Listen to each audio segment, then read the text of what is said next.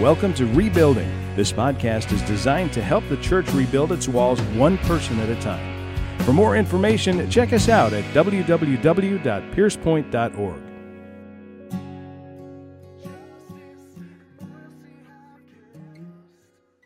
Psalm 119, 57 through 64, these are the words of God. The Lord is my portion. I have promised to keep your word. I sought your favor with all my heart. Be gracious to me according to your word. I considered my ways and turned my feet to your testimonies. I hastened and did not delay to keep your commandments. The cords of the wicked have encircled me, but I have not forgotten your law. At midnight I shall rise and give thanks to you because of your righteous ordinances. I am a companion of all those who fear you and of those who keep your precepts. The earth is full of your loving kindness, O Lord. Teach me your statutes. So we've all heard it taught, and rightly so, uh, that God should be number one in our lives, right? God should be number one in our lives. But we've also been taught, incorrectly, I might add, uh, that as God takes top priority in our life, everything else in life should be placed neatly into some unspoken order uh, below God. This is a job that uh, nobody can do with any absolute certainty. Anyone who's studied this idea or tried to apply it, that is, God is first and then there's a specific order underneath, uh, knows that it's an untenable position, an untenable way of living. Sure, it's better than any view that places uh, people or things above God. Obviously, that's idolatry, and that's clearly prohibited in the scriptures. But uh, it's just not what the scriptures teach that we have God first, and then we're going to have a, a, hidden lesson in the Bible somewhere that tells us how the order goes underneath. You won't find a single passage of Scripture that says, love God first, and then here's the order of how to love everything after that. And believe it or not, you won't find that for love God first, and by the way, love your wife second. Love God first and love your husband second. You just won't find this. It's simply not in the Scriptures. So, if this isn't true, if it's not actually there, uh, there's a couple of questions that uh, arise, and that is number one, why did we believe it? there's a lot of questions like that. Why do we believe this stuff we believe? Uh, but the more important question for me today is uh, what then is the correct idea? We can spend time answering the why questions uh, a little bit later, but what is the right understanding? Well, in Psalm 119, David tells us uh, he shows us that if God is everything to his people, if he is absolutely everything, that if God is our portion, which is the title of the message today, if God is our portion, then whatever else there is in life, whatever it is, becomes transformed necessarily. It's transformed in our minds and in our hearts, everything else, and it falls under him regardless of its order we treat it different, we interact with it different. Jesus actually changes everything in us if Jesus has truly changed us. This is a really important idea. This information or uh, this idea is really amazing because uh, it it is to affect every aspect of your life. It should affect your work, it should affect your play, it should affect everything. From the relationships that you have to the possessions that you have, it even transforms enemies into objects of our love and mercy. That's curious to me. That's a hard thing for me to wrap my head around because when people hate you, it's really hard to love them. But if Jesus is first, if Jesus is everything, it changes uh, everything right? This is the real power of redemption, church. A new heart and a new mind, not just towards God, but a new heart and a new mind towards everything in life. The idea of God being our portion wasn't just David's opinion either. Christ taught the same idea when he said, Don't worry, don't worry. How many of you like that instruction? Don't worry. How many of you live by it? Yeah, that's what I thought. Okay, don't worry, but seek first the kingdom and all its righteousness, and all these things will be added to you. Jesus wasn't establishing a priority list. I know that the term first throws us here, but I can prove this to you. He never told us what should come next in the scriptures. Not one verse. One might say that we're to love the Lord our God with all our heart and then love our neighbor as ourselves, but that hardly uh, gives us a detailed priority list, right? doesn't, doesn't seem to follow with what we've come up with. Instead, Jesus taught us to seek first his kingdom, which thus offers us a new perspective. It changes everything. We look at him first, everything else underneath falls in line. Not surprisingly, Jesus presented this perspective again and again. For example, when he contended with the tempter, or the devil, as most of us would say, Matthew chapter 4 4, Jesus said, Man shall not live on bread alone, but on every word that proceeds out of the mouth of God. Man shall not live on bread alone. It's an interesting idea, isn't it? Because why? Because his portion is the Lord. This is what Jesus is getting at. It's what David understood. That's why we see it in the Psalms. So, man shall not live on bread alone because Jesus is the portion. But between our selfish tendencies and the enemy's strategy to woo us away from God, we often lose sight of who our true portion is, don't we? We think that possessions are our portion. We think that our family is our portion. We think all kinds of things replace that. When the enemy tried his strategy on Jesus, of course, our Lord never wavered, which is what he's calling us to do as well. He stared the devil down. Now, he can fight the devil all he wants. You're supposed to resist the devil, so stop picking fights with the devil. I just think that that's absurd, right? He stares the devil down, and while he's staring the devil down, he, he teaches us a critical lesson in the process. Jesus did not say man cannot live on bread alone at least not in the earthly sense. And I know all of you carb lovers are happy right now, right? Right? Man, he didn't say man cannot live on bread alone. We can. We can live on bread this life. He also didn't say man does not need bread to live. Jesus never said man does not need uh, bread to live. He provides for us. He keeps telling us he's going to provide for us, right? Uh, what's the Lord's Prayer? Give us this day our daily bread. Why are we asking if we don't need that? Why don't we just live on Jesus? Because he knows how he created us, right? Instead, Jesus taught that our portion should be the word that proceeds from the mouth of God. When God is our portion, when this is true, everything else can and will fall into place. I love this truth, church. And I'm going to hope that throughout today, I can, I can make this sink into you a little bit better because it will change everything. The idea, again, of a proper order subsequent to God being first is not only foreign to the Bible, but it actually leads to a whole lot of confusion specifically concerning relationships. And I know that you're going to relate to what I'm about to say because I've heard the conversations. I've most likely had the conversations with you about these issues, right? Parents often wonder why or wonder if they're putting their uh, children in the right place, above or below their spouse. How many of you know this? This is a hard thing. It gets even harder when you have a mixed family because you you know there's blood and then there's what's brought in and so it becomes challenging for people. So so parents wonder if they're putting their children in the right place that's above their spouse or even above their extended family. Unmarried people uh, wonder if parents uh, wonder if parents or friends or ministry should take first second or third place so what happens? Do I work for the church or do I care for my mom who's ailing or what? What do I do in these situations? My mom is not ailing, by the way. Uh, working moms struggle with this, with work versus kids. I mean, think about that dynamic. If I don't work, I can't feed my kids. If I'm not there to take care of my kids, they're going to run amok. Like, this is a real struggle for working moms. Grandparents struggle with this when it comes to children versus grandchildren. And we can go on and on with this list. Uh, and, and what is really important is to remember this list is not given in the scripture.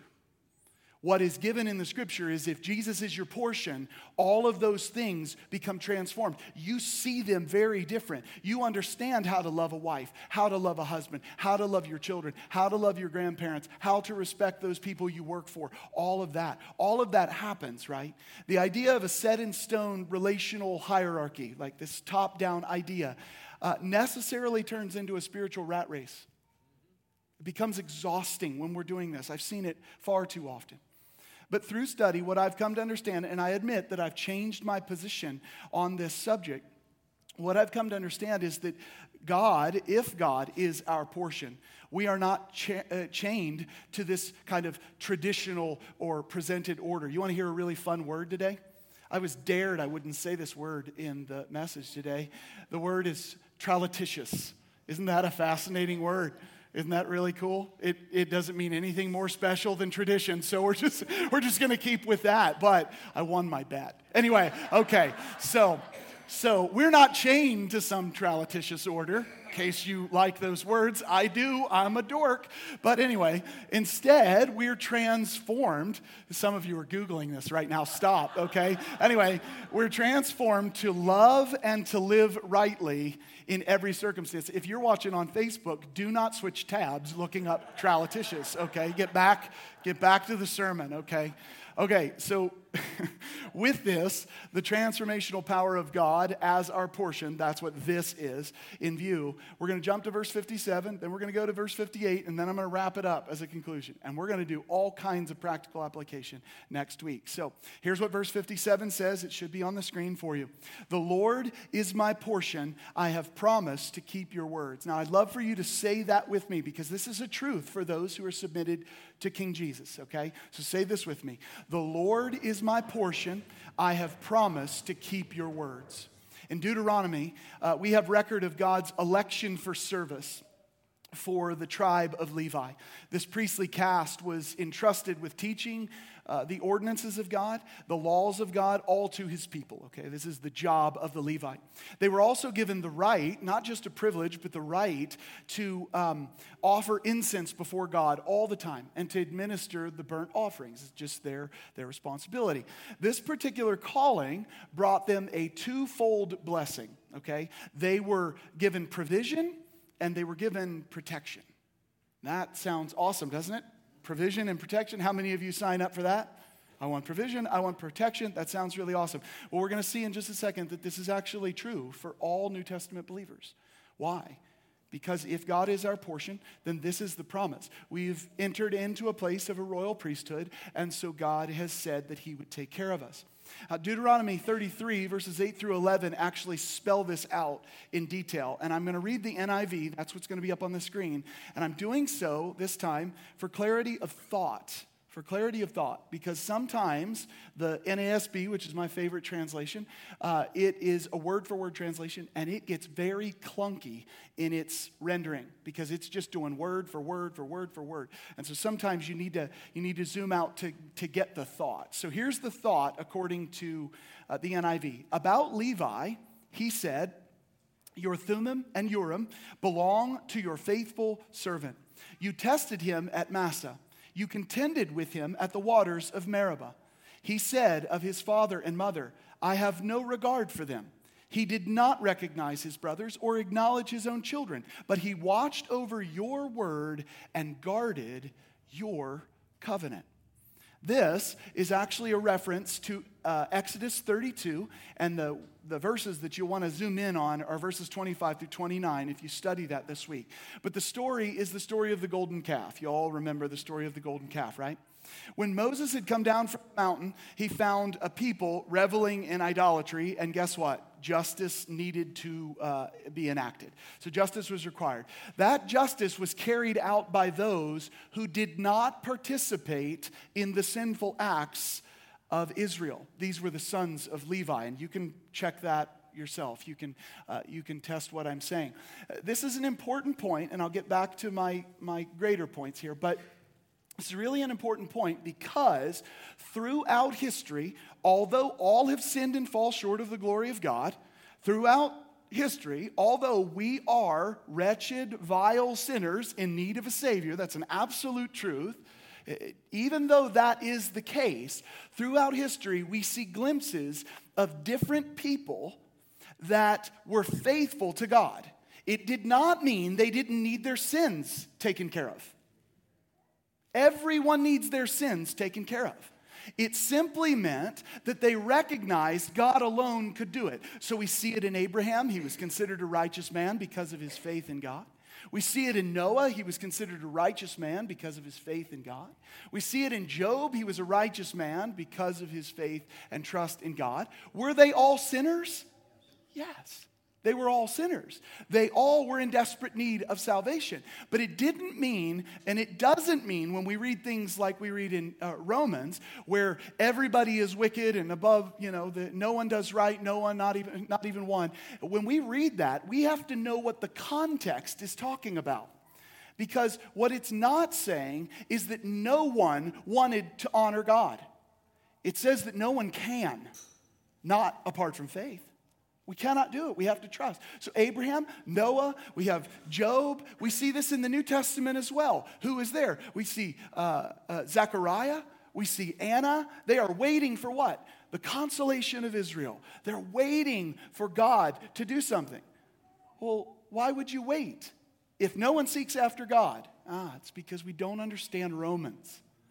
Of course, people sought after God. The issue is you can't make it to God on your own. You need King Jesus. You need his life lived for you. So, in the story of the golden calf, the Levites were people who stayed faithful to God. This is why they became God's priests, according to the scripture. Not only did they not sin against God, but they also paid no regard, and this is where it gets challenging, church. They paid no regard to father or mother, brother, child uh, in this time. They paid no regard. If they sinned, they sinned. We're going to set ourselves apart from this. Instead, what they did was they watched over faithfully, they watched over God's word, and they guaranteed his covenant. This is hopefully who we will be as God's people. Deuteronomy goes on to say, He, meaning Levi, teaches your precepts to Jacob and your law to Israel. He offers incense before you and whole burnt offerings on your altar. Bless all his skills, Lord, and be pleased with the work of his hands. Strike down those who rise against him, his foes, till they rise no more. The Levitical task was lofty, okay? Uh, the blessings were immeasurable, the provision and protection of God. How can you get better than that? But this is where the cost of this election shows up, and it's very, very uh, weighty right? Though each of the other tribes of Israel were given a portion of the promised land, this consisted of clearly defined territory with boundaries and all this, uh, the Levite had none. The Levite was given no inheritance, and check this out, you're to you remember this language. They were given no inheritance in this life. This wasn't where they found their home. This was not their home. There was something greater. There was a presence and a place with God. So the Levite was given absolutely no uh, territory, no inheritance in this. Here's what Moses says Therefore, Levi does not have a portion or inheritance with his brothers. The Lord is his inheritance, just as the Lord your God spoke to him. Uh, the Levite portion was God alone.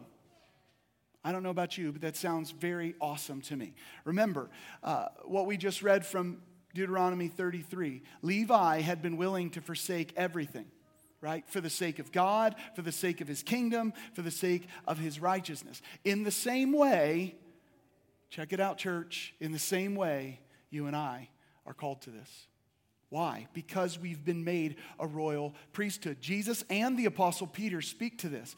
Uh, Peter calls us a royal priesthood in 1 Peter 2 9. And then there's the warning from Jesus in Luke chapter 14, verses 25 through 27, that if we're not willing to uh, leave everything to follow after King Jesus, the scripture says we are not worthy of him the greater context of Luke 14, that hard passage that says, Unless a man hates his father and mother and his children, he cannot be my disciple. You all know this passage, and that's like, wait a second, what is going on? The greater context has to look back to Exodus 32. It has to look back to what a priest would have done. They would have abandoned all things in view of sin, in view of the world walking a certain way, to keep after Jesus or to keep after God. This, to me, is life changing. This is life changing because Jesus is not contradicting himself. Hey, love everybody, but hate your dad. That doesn't make much sense, okay? What he is, though, saying is when it comes to me, you would even abandon that person. You would even walk away because I have what is right. I'm in control of that person. I can deal with that person. You come after me. That's what the Levites did. So, in the golden calf experience, that's exactly what set them apart.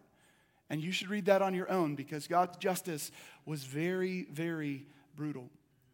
So Levi understood what David here is communicating a truly life changing principle. If God is our portion, we have all that we need. If God is our portion, then everything else can and will fall into place. We don't have to stress about all those things.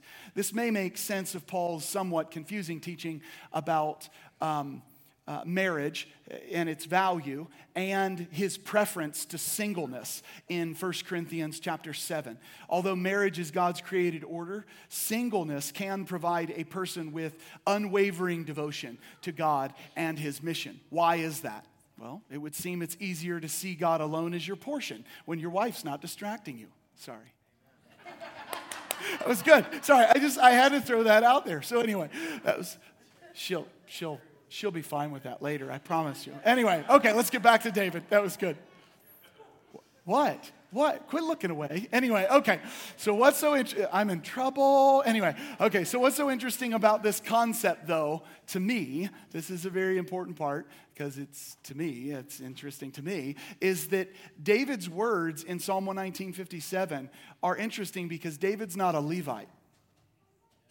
That's interesting.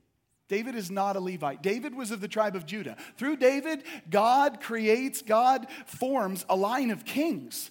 And yet, in this verse, David makes what appears to be a Levitical vow The Lord is my portion. I have promised to keep your words. What did the Levite do in Deuteronomy? The Levite had a portion which was God's because they kept his word. That's really awesome. Forsaking everything, David looked to God. What happens as a result was that David's life became shaped by humility. David's life became shaped by repentance. David's life became shaped by the mercy of God, by the justice of God, and many other things. Because God was David's portion, everything in his life was reshaped. Everything in his life was reshaped. Did David continue to sin, church? Of course he did. That doesn't mean your life isn't shaped. Here's when you know your life isn't reshaped when you sin, but you refuse to repent. That's how you know that your life is not transformed and shaped truly by God. This is one way uh, that David gives us an example uh, to be people after God's heart. Right? Again, he's a repentant individual. He's always looking to God as his portion. In Psalm 16, verse 5, Mark read this as the call to worship this morning. David gives this portion language again. Here's what he says The Lord is the portion of my inheritance and my cup.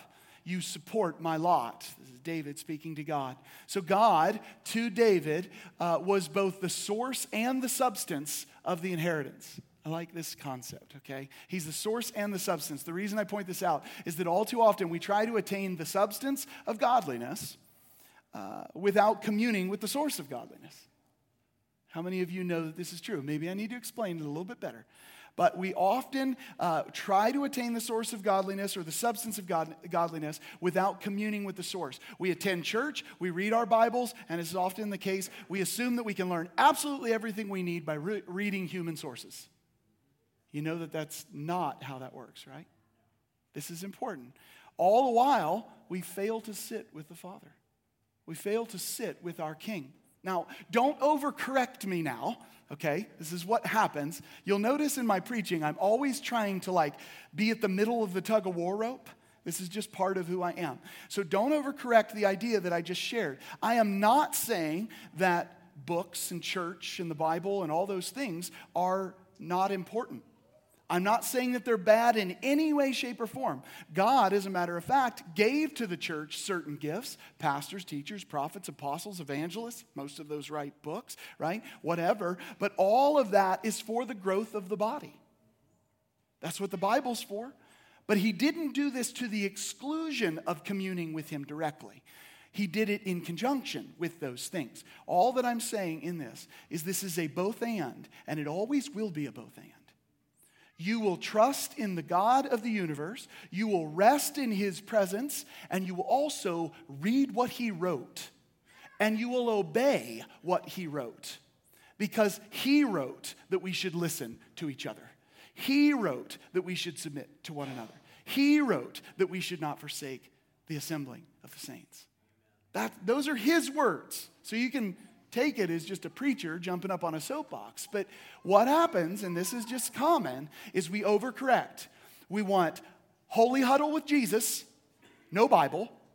We want all Bible, no holy huddle with Jesus, and both are stupid.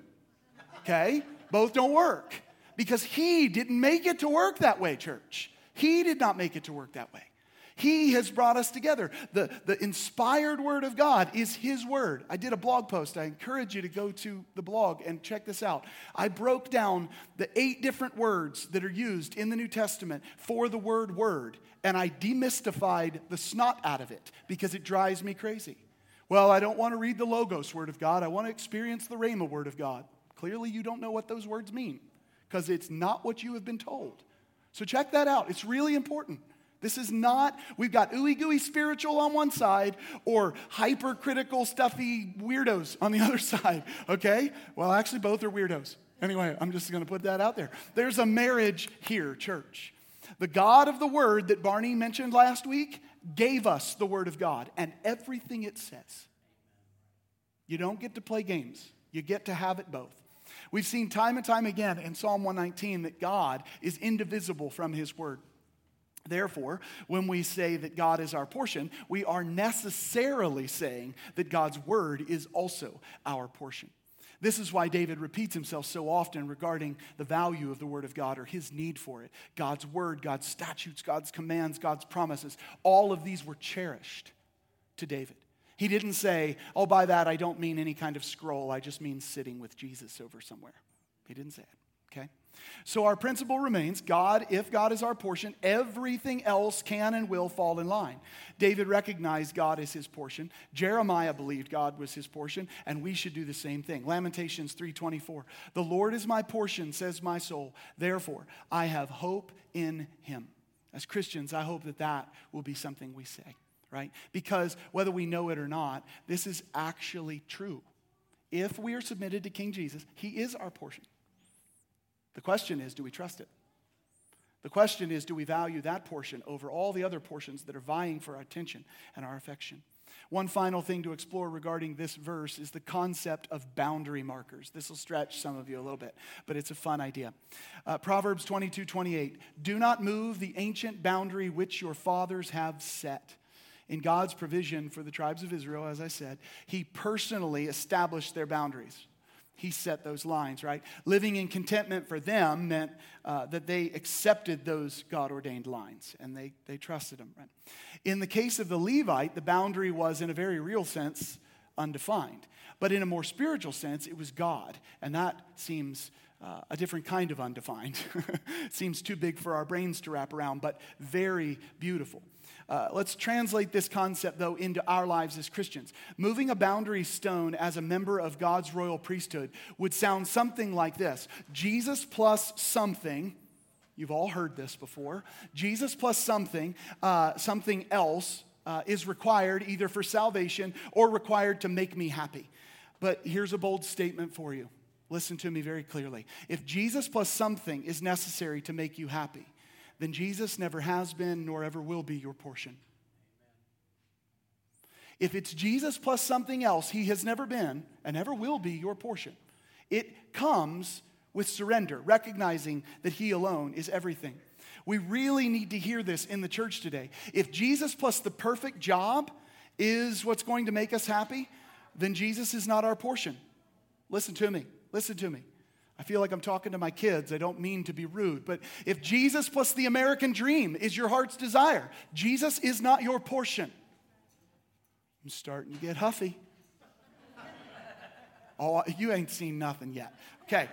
If Jesus plus the American dream is your heart's desire, that is that's not Jesus isn't our portion. If Jesus plus a perfect marriage, flawless kids. Who's got flawless kids in here?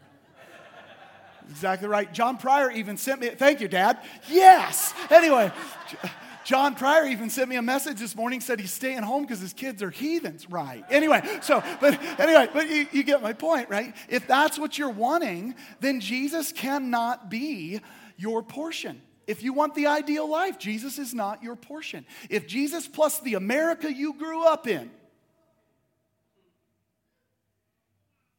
I'm waiting until you guys go, uh oh. If Jesus plus the America you grew up in is required for you to be happy, not only will you be dissatisfied, disappointed, but your portion is not Jesus.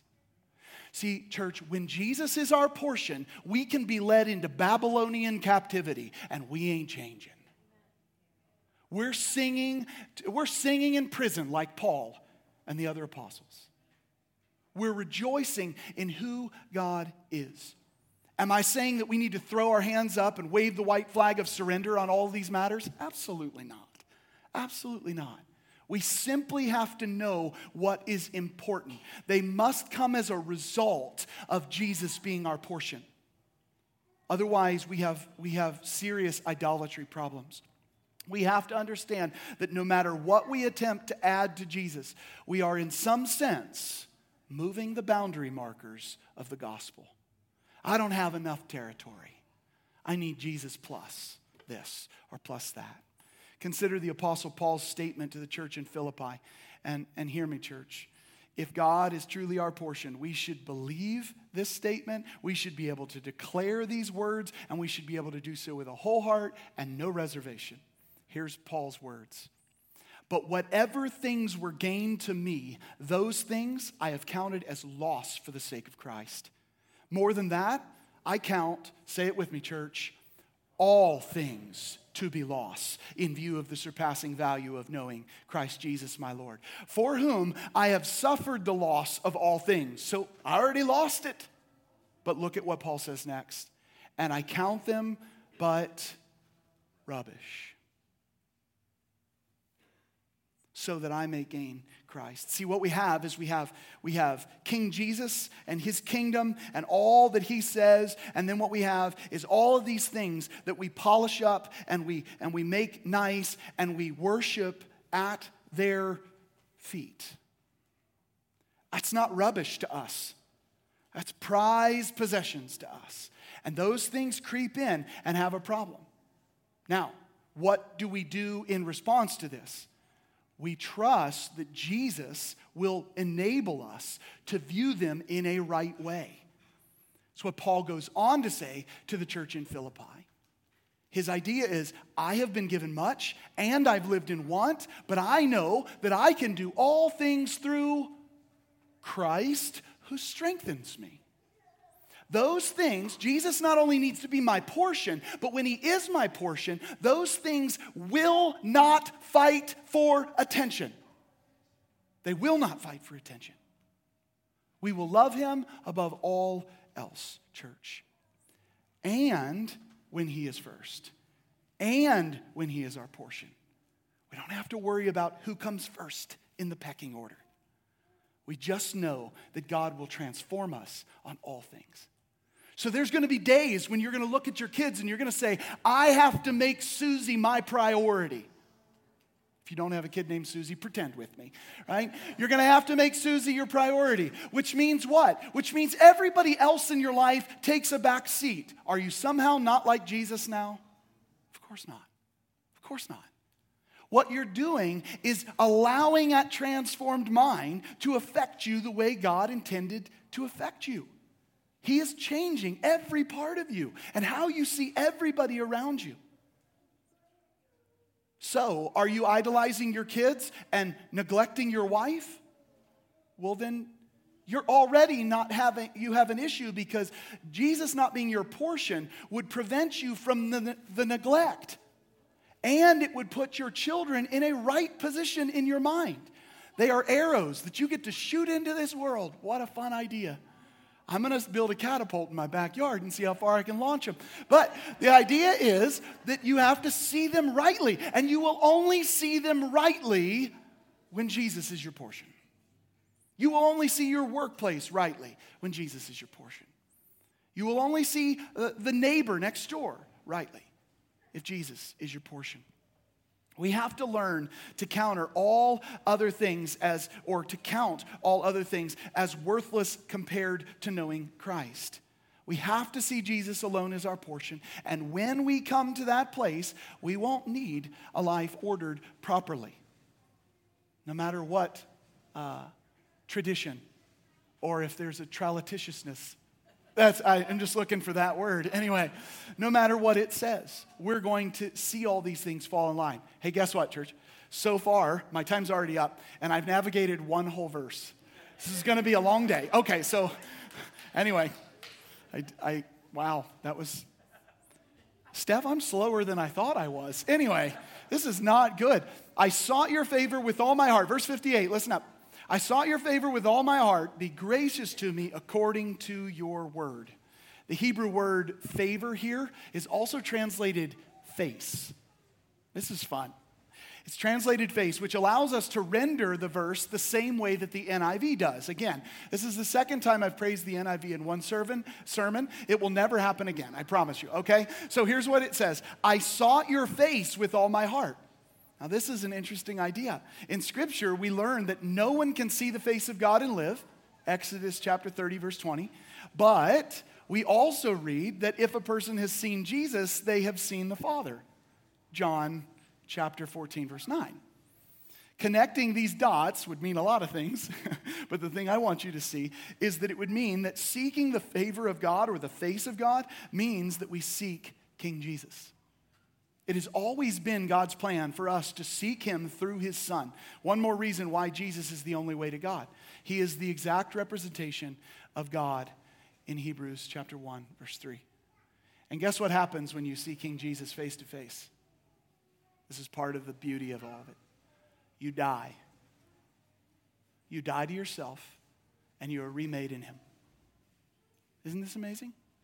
This is, this is why that this combination, paralleling these, is so exciting to me. It's just that I don't have three hours to go into all of it. Okay. Tying this in with verse 57, God as our portion necessitates seeking his face with a whole heart the result here will always be that God is first, right? He will be our king, He is everything. Uh, think about the blessing that was found in Numbers chapter 6. This is what the Israelites always wanted to see the face of God. The Lord bless you and keep you. The Lord make his face to shine on you and be gracious to you. The Lord lift up his countenance on you and give you peace. How many of you want that blessing in your life? Seek him with all your heart. Make him your portion. You go after him. Notice David had as his aim the exact same thing. I mean, almost verbatim. Psalm 119 I sought your face, be gracious to me. Same thing as number six. Pursuing God is an obvious part of him being our portion. The scripture is clear. Where your treasure is, there your heart is also matthew 6 21 and again seek first the kingdom if we're going to seek god with all of our heart then he must be our treasure he must be our portion. This also brings us back to the idea that I mentioned earlier about provision and protection. So, so how many of you said you wanted provision and protection? Here's the part of the sermon that you need to be listening to. David prayed for God to be gracious according to his word, okay? So we want that too. Be gracious according to your word. Give us provision. Matthew chapter 6, verse 25 through 34. Uh, this is where we hear the words, uh, Seek first the kingdom, and all these things will be added. But what are all the things? What, what is everything? Well, Jesus defines exactly what they are, and he didn't write us a blank check, so you don't just get to make stuff up, okay? So here's what he says What we eat, drink, and wear, verse 25. Don't worry about anything. Seek first the kingdom. Don't worry about these things, and they will be added to you. What we eat, what we drink, and what we wear. What is that, church? It's called provision. It's called provision. And then he tells us in verse 27 that he's going to take care of the very length of our life, which in ancient times was all about their protection. They didn't have anything to guarantee that. So the point is what you eat, drink, and wear, your provision, and the very length of your life, which is protection. This is what blessing is in the Word of God. God says He'll take care of it. He does not promise you a Lexus, Barney. Anyway, okay. Just, I'm teasing him. That was a former life. Uh, it was a former life, former life. And he doesn't promise you specialized license plates fabulous. Anyway, he used to have that as a license plate. I just want you all to know this. And then he had jet black on a black BMW. I mean, he so wanted to be Nathan Daniels. It was ridiculous. Anyway, now here, here's the kicker. Here's the kicker.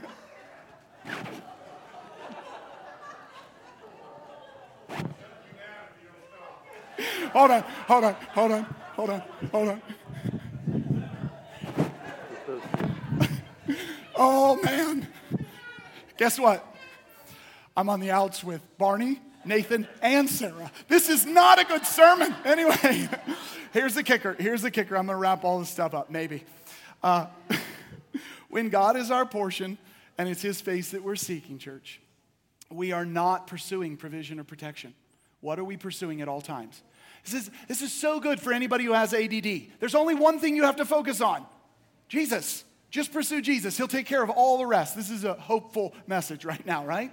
We are simply guaranteed these things when we seek God. So, what does God uh, want for our life? What does God say about our life? God tells us that He made us to need other things beside Himself food and water, all these other things. He's not intimidated by them, but God made us to need Him personally. And we need to get back to that idea of needing Him. We should never forget that God prescribed, God's prescribed action for us was to pursue Him and that He will take care of the rest. So, what did I say at the beginning? If God is our portion, everything else can and will fall into place because He's in control of it, church. Although God knows what we need before we ask, He never implies that we should uh, not ask or that He gets tired of our asking. God doesn't want repetitive babble. I think we're all clear on that. But He invites us to pray. He invites us, as David did, trusting in His portion, but seeking His portion for provision. Run to God. Run to him. You're my everything, Lord. Thy will be done. This is what he goes after. So you can find this in Psalm 41 or Psalm 56 or Psalm 57. Those are just a few examples. So let's wrap this up. Jesus is our portion and our cup. Can I get an amen? That wasn't a good enough amen, and I need Nathan Daniels to shout it. Because Jesus is our portion and our cup. Amen? amen? There we go. I love it. Through him, we have provision and protection. Can I get an amen? amen? Yes. He is the bread that brings life. He is our portion, right? And He is our cup. He is the bread, He is the blood, which is going to lead us perfectly into communion, right? Listen to this. Deuteronomy chapter 8, verse 2. You shall remember all the way which the Lord your God has led you in the wilderness these 40 years, that he might humble you, testing you to know what was in your heart, whether you would keep his commandments or not. That is where we are in the wilderness of this life, looking to Jesus all the way. What is in our hearts? This, these are some important questions for you. Have we sanctified Christ as Lord, looking to him and him alone as our portion? If not, we're going to run that rat race. If not, we're going to get really tired. Verse 3 He humbled you and let you be hungry and fed you with manna, which you did not know, nor did your fathers know, that he might make you understand that man does not live on bread alone. Do you mean that God might make me go without to trust him? Yes, he absolutely will. But man lives by everything that proceeds out of the mouth of the Lord when he's your portion. Israel didn't see him that way. And they complained and complained and complained. So, log on to Facebook today. If all you see is complaining, I'm telling you who we are. We're just like Israel. We're not seeing Jesus, we're not seeing God as our portion, as our portion or our provider. Are we trusting God to be what he always has been? Full provision. Verse 4 Your clothing did not wear out on you, nor did your foot swell these 40 years. Sounds very familiar to Matthew and what Jesus said not to worry about, doesn't it? Do we trust Him to be our provision, our protection, looking to Him only for what we need? I don't know. I struggle with this, church. Verses 5 and 6. Thus, you are to know in your heart that the Lord your God was disciplining you just as a man disciplines his son. Did he say, The Lord your God has caused you to go without? The Lord your God has taken away from you because the Lord gives and the Lord takes away because God now hates you and he just wants to see you suffer. Does it say that?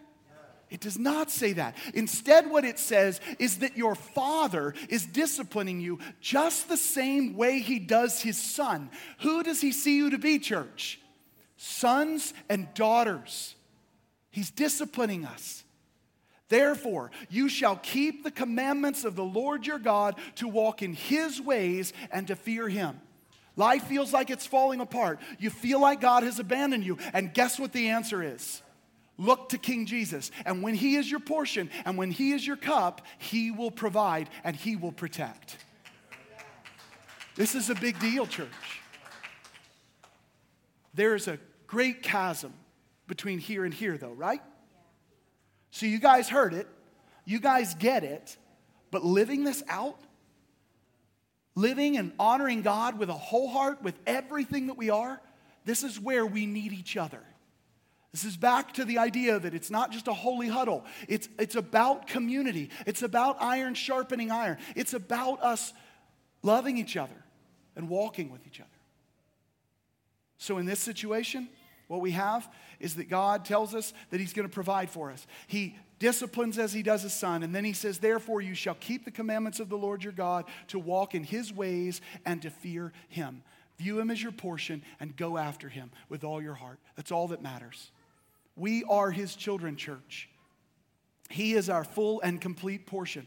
Are we open to being sanctified and disciplined so that we can walk fully in that truth?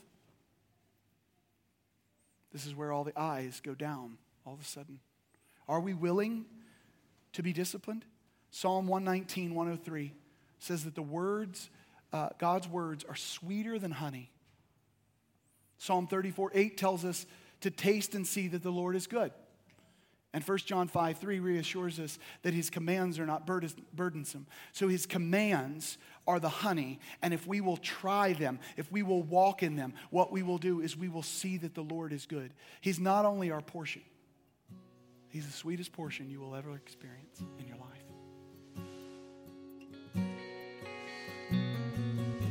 Thanks so much for listening to Rebuilding from Pierce Point Community Church.